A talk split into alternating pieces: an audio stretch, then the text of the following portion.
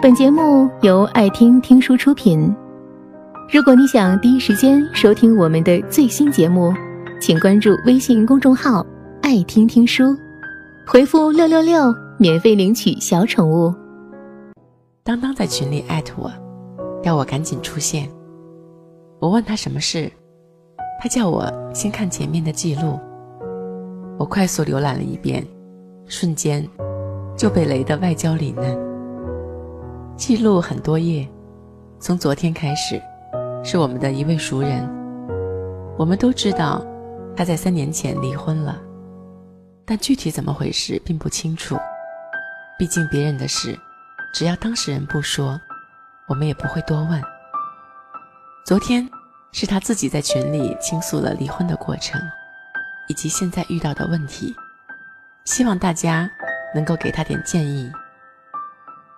就叫她小 A 吧。小 A 结婚八年的时候，老公在外面有了小三儿。小三儿挺有手段的，没几个月就让她老公彻底不归家了。但小 A 不想离婚，把这事告诉了婆婆。婆婆一听，立马告诉她：“放心，我只认你一个儿媳妇，她在外面怎么折腾，我管不动了。但我是坚决站在你这边的。”小 A 虽然被老公伤得很深，可是婆婆的话给了她不少温暖。起码在这段婚姻里，婆婆还是认同自己的。为了表示对小 A 的支持，婆婆搬了过来，帮她带孩子、做家务。小 A 对婆婆也很孝顺。中间她老公回来过几次，毕竟老妈也在这里，总不能永远不出现。但她每次回来都是谈离婚的，婆婆不止一次的告诉儿子，绝对不赞成他们离婚。但一个变了心的男人，儿女都无法阻止他离去，何况是自己的老妈呢？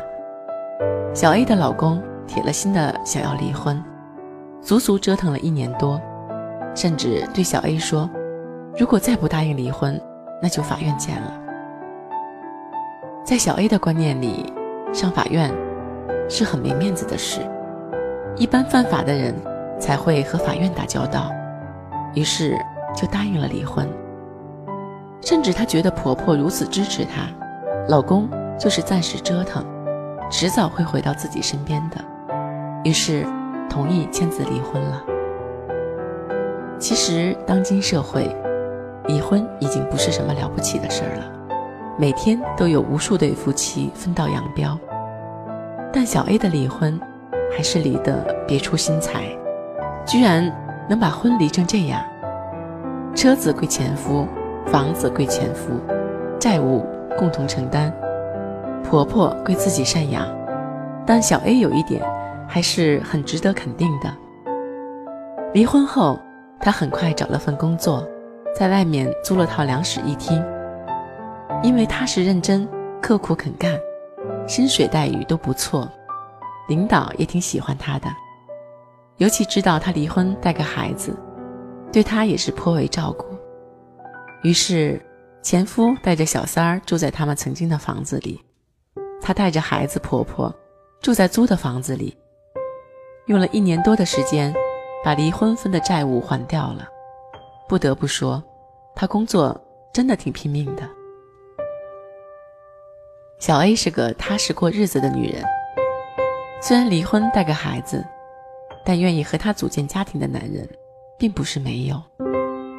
他们并不介意小 A 有个孩子，但是当他们知道小 A 不但有个孩子，还有个前婆婆时，都纷纷打了退堂鼓。如果说小 A 的前婆婆真的一心站在小 A 这边，专心帮小 A 带孩子、料理家务，小 A 如此待婆婆，也算是一段缘分。但事实，小 A 的前婆婆虽然和小 A 住在一起，但也没有不管儿子。知道儿子经济紧张，偷偷的把自己的棺材本一次次的塞给儿子，甚至把小 A 平时给的生活费偷偷的省下来接济儿子。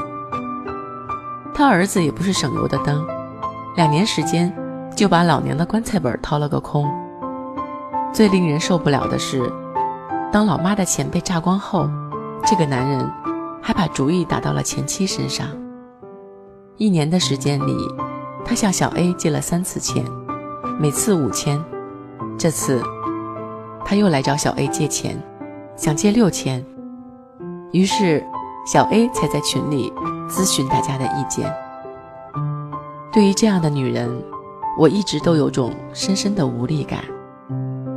他们经常在深夜求助，比如老公逼她离婚，逼她净身出户，而她不是想办法保护自己的合法权益，而是拼命告诉你他们曾经多么恩爱，回忆他曾经对自己的那一点点好，又或者是男人在转移财产，她还在那里坚信他对自己还是有感情的。婚姻里最残酷的一点就是，善良的心软的、重情的，永远是被辜负、被欺负的一方。不是说每个女人都不要善良，而是你起码要做到：当男人顾念旧情时，你别把事情做绝；当男人和你谈利益时，你别再和他谈情；当男人自私凉薄时，你别再拎不清状况。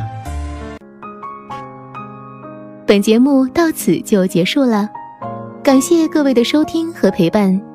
更多精彩内容，请关注微信公众号“爱听听书”，回复“六六六”免费领取小宠物。也欢迎你收听今晚的其他栏目。我们明晚见，晚安。